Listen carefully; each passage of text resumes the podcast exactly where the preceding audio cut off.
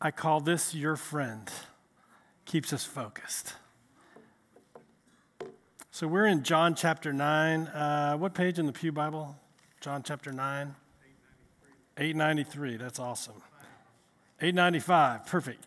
You guys, I, I kind of feel like I got assigned a lesson that's like war and peace. It's like the whole chapter of John 9. There's no way in the world I could do that justice, but I'm going to try, try to like skip a stone over the water so you can get the meat of it. The meat of it.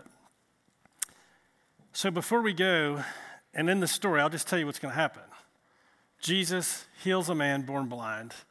And then the Pharisees are trying to figure out why would he do such a thing on the Sabbath, looking for ways to accuse him, blah, blah, blah. They ask the boy, they ask his parents, they ask the boy again, and he goes, duh, has anybody ever opened the eyes of a blind man?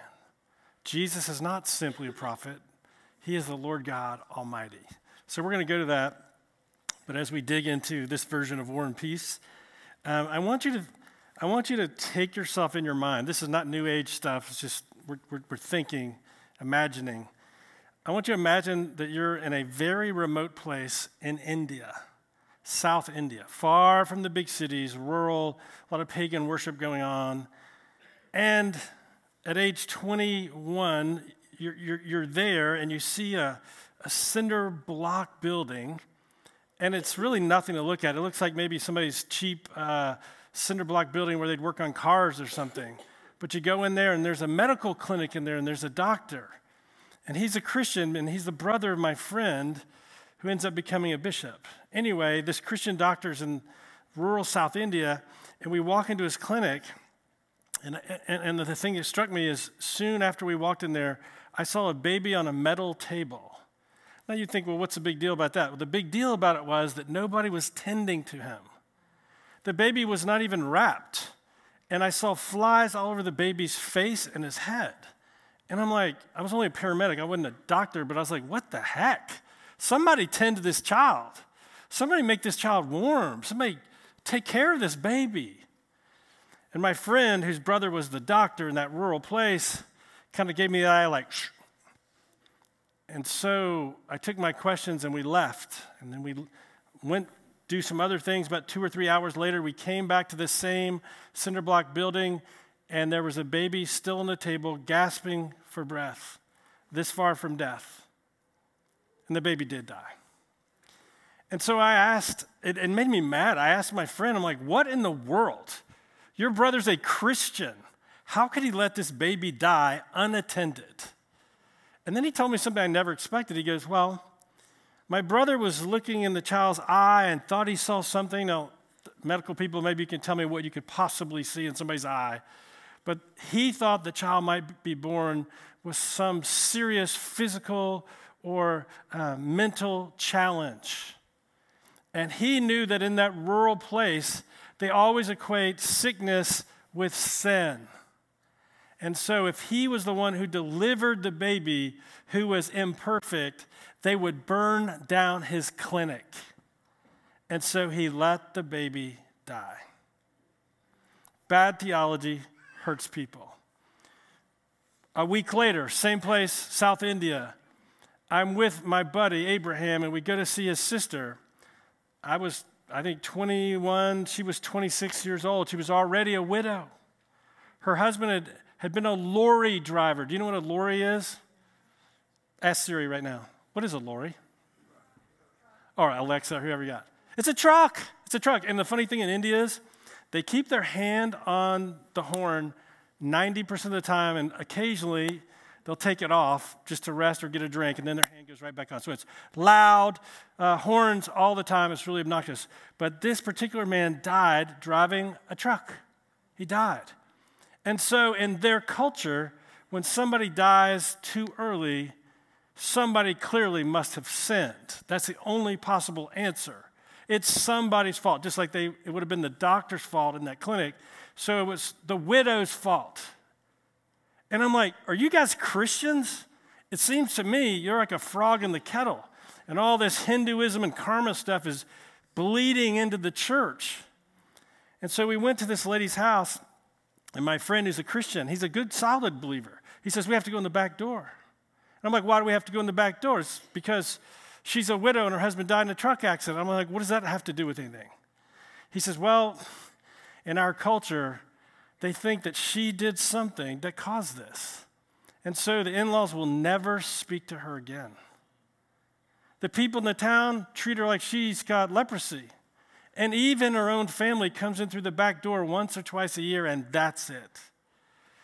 They thought there's always a cause for sickness. Somebody must have sinned. Now let's look in John 9. It says, As he passed, as Jesus passed, he saw a man blind from birth. Now, my wife says I have a really strange sense of humor.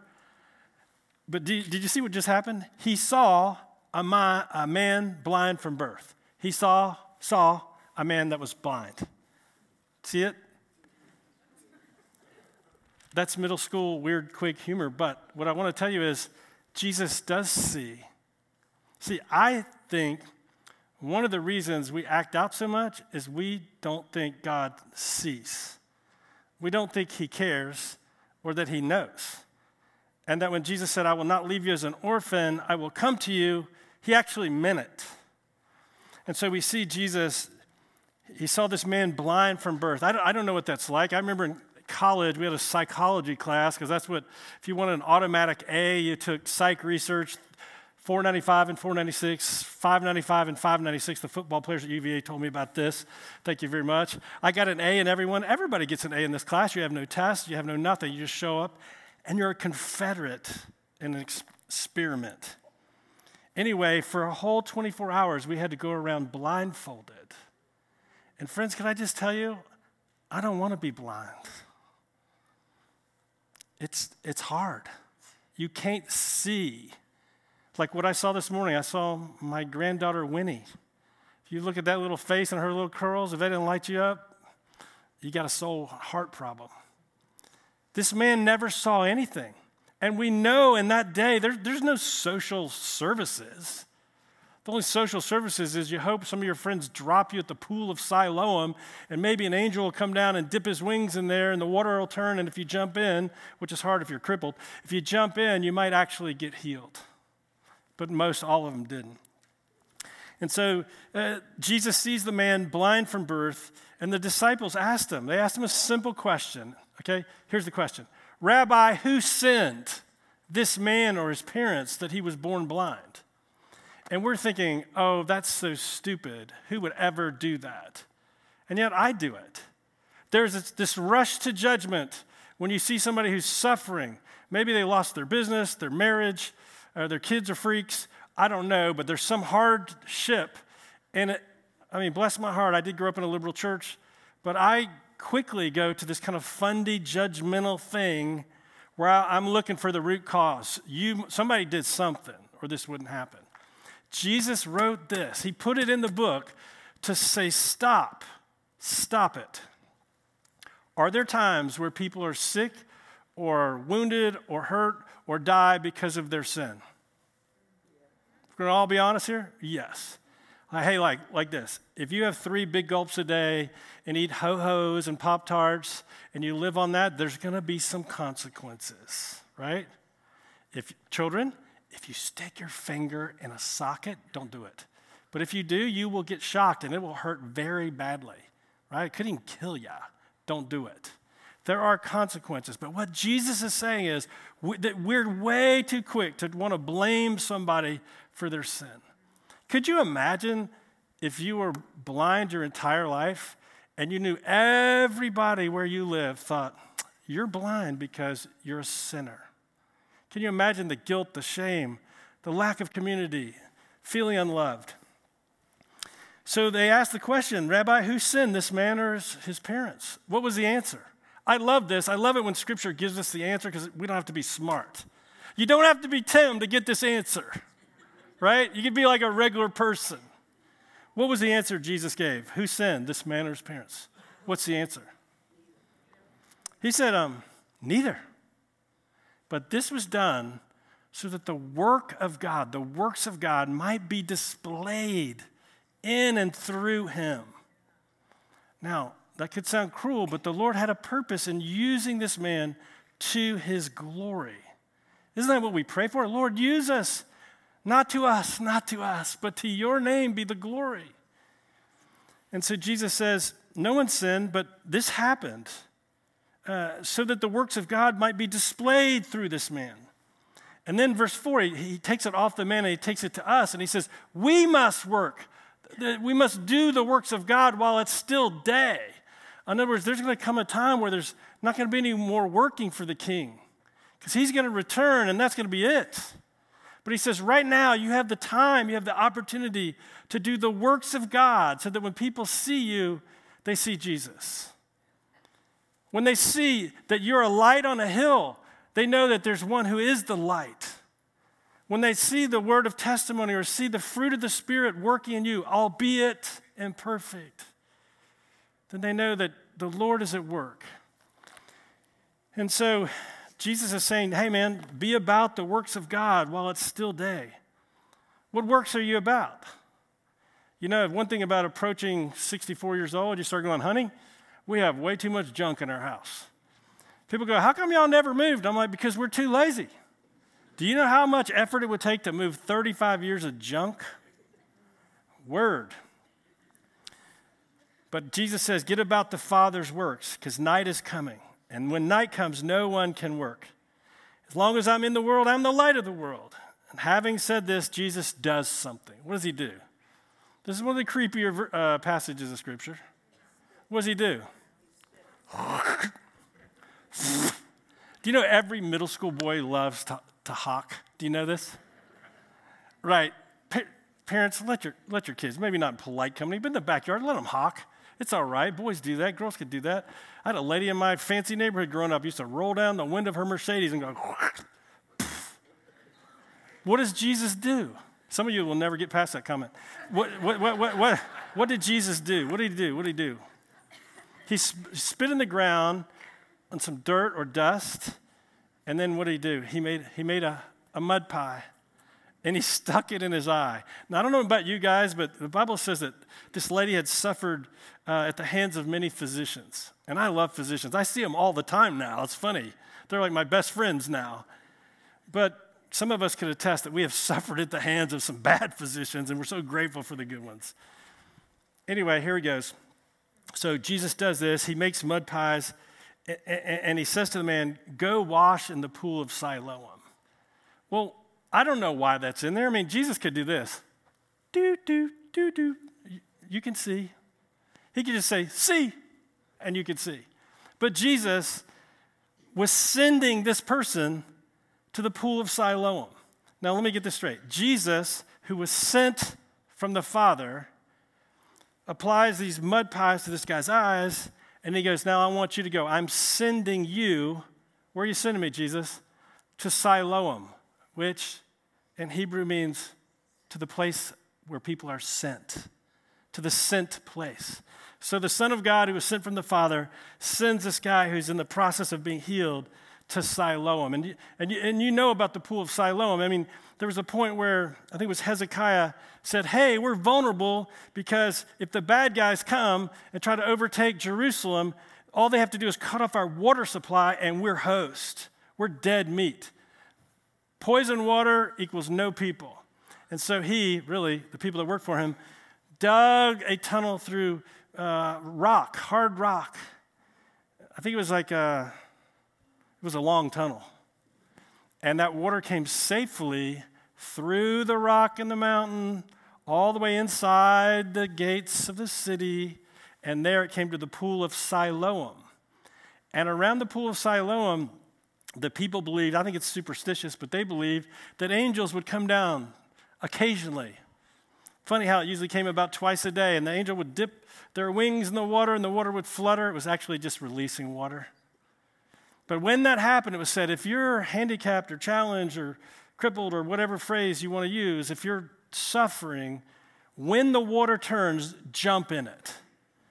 Well, that's cool, but I mean, I'm not sure how the blind man would be able to see that or a handicapped man or woman, how would they be able to get there? And yet Jesus sends them to the pool of Siloam, just like he sent others to the priest. kind of to fulfill all righteousness. And it says, So the man went and he washed and he did what? This is, this is the punchline. What happened to him? He came back seeing.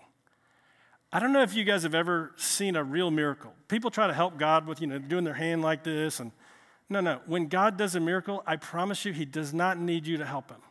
He doesn't need you to get spiritual or put English on it or talk in a certain way.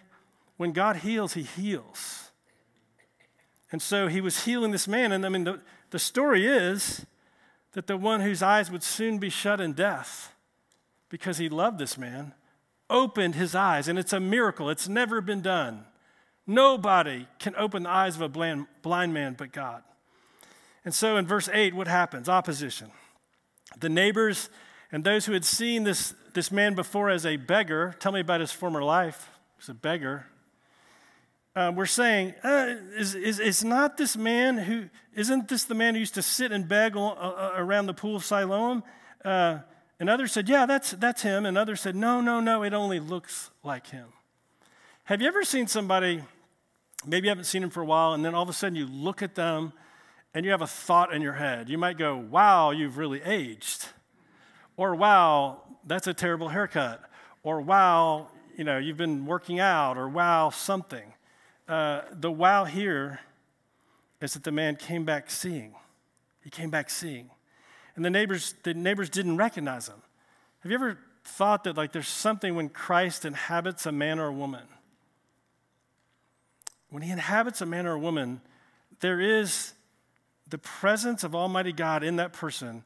And if the Lord does indwell your temple, it doesn't matter what you do or don't do. I'm just telling you, God's glory shines.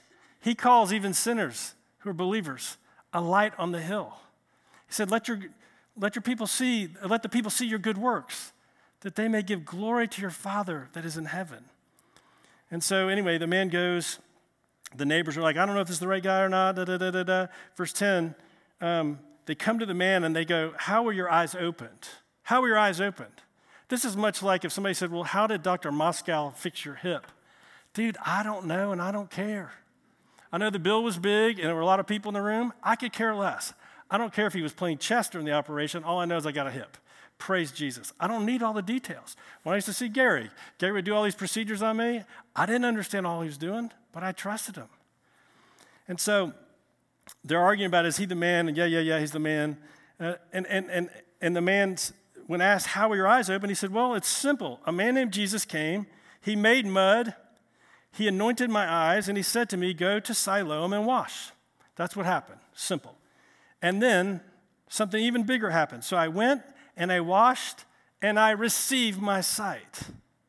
Now it's interesting the contrast here between the man born blind and the people that are accusing Jesus for healing on the Sabbath. The religious leaders who were very spiritual had robes much like mine kept calling Jesus a sinner, telling this man, Don't worship Jesus, he's a sinner. And they're casting their judgments on him. But the man says, All I know is Jesus did it. I went, I washed, I received my sight. For the first time in my life, I can see. It's a miracle. Verse 12, and they said to him, Where's Jesus? The guy says, I don't know. Verse 13, they brought to the Pharisees the man who had formerly been born blind, and now it was a Sabbath day. Why, why are they saying Sabbath day? Because they're laying their trap for Jesus. And Jesus, do you remember what he said about the Sabbath day? Doing work on the Sabbath day? How about when they were plucking the grain in the fields, his, his followers? He said, Well, didn't David and his men go eat the, the show bread, the sacred bread, when they were hungry, which is not allowed? But God's a God of provision and mercy, and so it was allowable to bless them and to keep them alive. And so we see here on the Sabbath day, Jesus is like, Well, if you have an ox or you have an animal and they fall into a pit, on the Sabbath day? Or are you going to go like, hey, see you on Sunday afternoon Sunday evening? No, you get down in the pit, you pull out your animal, even the most religious. And so they're, they're, they're being hypocrites. The people that think they can see literally cannot see. And the man who was born blind is actually the one who can see, and we're going to see more on that in a second. The main point is Jesus healed him, he received his sight. But it was on a Sabbath. And so some of the Pharisees came and it says, This man is not from God, for he does not keep the Sabbath. But others said, How can a man who is a sinner do such things? And there was division among them. And so they again came to the blind man. What do you say since he's opened your eyes? And the guy goes, uh, He's a prophet? Well, he is a prophet. He's also a priest, he's also a king. He's also El Shaddai, the Lord God Almighty, the creator of the eye. The Jews, verse 18, the Jews did not believe that this man had been born blind, and so they wanted to like verify that. So they, um, they called the parents, and what did the parents say? You guys don't ever sell your kids out like this. They're, I mean, the Bible tells us they're afraid of the Jews. They had heard if you confess Christ as Lord and Savior, if you confess Christ as Messiah, you will be put out of the synagogue, which basically means you're going to be treated like a pagan. You're going to be treated as a nothing, as an awful person. We're going to throw you out. And so the parents were afraid, and they're like, well, go ask my son. He's of age. How should we know? Let's see exactly what they said. Mm, oh, here it is, verse 19. Is your son who you say, was he born blind? And they said, um, the parents answered, We know that this is our son, and he was in fact born blind, but how he now sees, we don't know, nor do we know who opened his eyes. I think they might have been fibbing. Might have been fibbing. Um, I swear, I don't know the man. Cockle doodle doo. His parents said these things, they feared the Jews. And so the second time they called this man, the man's just probably like, leave me alone, man. I just had a miracle done in my life. I can see. I want to look at what God's made. It's amazing. For the first time in my life, I'm seeing. And they say to the man, you know, for the second time, they called the man who had been born blind. They said to him, Give glory to God, i.e., not Jesus. Give glory to God because we know that this man, Jesus, is a sinner. And then what did the blind man say? He's like, Hey, people in all your robes and your good theology, all I know is for my whole life I've been blind. And this man, Jesus, healed me, and I can now see. That's all I know. I don't know how he did it. I don't know everything. All I know is I was blind, and now I see. All right, so how's it end up? What verse are we on? Glad to see everybody following along so nicely. 25, thank you. Okay, so he says, Whether the man's a sinner or not, I do not know. The one thing I do know is, though, though I was blind, now I see. And they said to the, the man, oh, Well, what did he do to you? How did he open your eyes? And he answered them, I've told you already, and you would not listen. Like this guy has spunk. He's a new believer, but he's not playing around. He's experienced the power of God, right? And, and he goes, Do you also want to become his disciples? I love that. The guy had been saved about three seconds and he's in front of a hostile group. And he goes, You guys want to get converted as well? Or you want to stay in your dead religion? How did they respond to that? Hey, let's see. Yeah, okay, it's coming. Oh, and they reviled him, saying, you are, you are his disciple, but we are disciples of Moses. We know that God has spoken to Moses, but as for this man Jesus, we don't know where he comes from. And the man answered, look, look at the spunk of this dude. He goes, Well, this is an amazing thing. Do you not know where he comes from? The man opened my eyes. I was blind as a bat. I never saw nothing. I didn't see light. I didn't see dark. I didn't see anybody's face. I never saw a sunrise. I never saw nothing. And now I can see. You tell me. Do you remember when John the Baptist the disciples and we're talking with John the Baptist, and they're like, hey, John goes, I'm in prison, man. This is looking rough. He goes, Is this the one? Is this the one that's to come? Part of me wants to go, Really, John? How dim witted could you be? Did you not just baptize the man? And here, like the Father said, This is my beloved Son with whom I'm well pleased. Listen to him. And yet, John, even like us, sometimes has questions. It's like he's not sure, especially in the, in the crucible of a prison and being incarcerated. And so we see here that Jesus healed the man. He healed the man. So let's get to the last verse and we'll finish. This is an amazing thing. He says, You don't know where he comes, yet he opened my eyes. We know that God does not listen to sinners, but if anyone's a worshiper of God and does his will, God will listen. And the man said this, verse 32 Never since the world began has it been heard that anyone opened the eyes of a man born blind. And eventually, what did the religious people do? The ones who apparently could see, but really couldn't see. Jesus said, You'll, you'll see, but be never seeing. They were the ones who were actually blind. This man, the man born blind, could not only could he see physically, he could see spiritually. All right, so what's the takeaway from this passage? One, it's a long passage. It's War and Peace. The main thing I grabbed from this passage is to avoid the God, the Lord is warning us, avoid the tendency to be like my friends in South India that are always looking for somebody to blame when they see illness, sickness, malady, hardship. We all know sometimes those things happen because we're dumb and do things we shouldn't. But Jesus here is not focusing on that. He's focusing on it's not your job to pronounce judgment on these people. Stop doing it. The default is to go quickly to find out who's at fault. Stop it.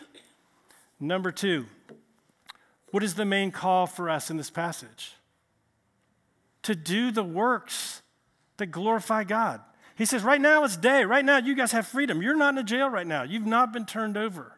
And he goes, in this period where you have freedom, speak on my behalf. Do the works of the kingdom. Because there will come a day where you're no longer going to be able to do that. So while it's day, be about the Father's business. Do kingdom works. Last one is this the Pharisees were so busy on getting things right, like the, the, the, the, Sabbath and who this man is and how he healed and did he do all the right process and procedures, that they missed the King of Glory. They missed him. And so, my question is are we likewise, we have such a narrative burned into our head that even if the Son of Man himself, doing miracles of changing somebody's life and giving that man his life better, that we would be so blind that we could not see it. If Jesus opening the eyes of a blind man would not get your attention and arrest you that you're not God, but you need to worship the one true God, what would? If if this doesn't impact you, like what is it going to take for you personally to say, Lord, you are Lord, you are God, and I will worship you because you are worthy of my praise.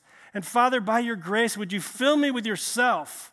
Because I can't do anything to win anybody, but with you and me, I can do even greater things than you did. So, Lord, fill me. Pull me away from wrong judgment. Fill me so I can do the works of the King until he returns. In the name of the Father, and the Son, and the Holy Spirit, amen.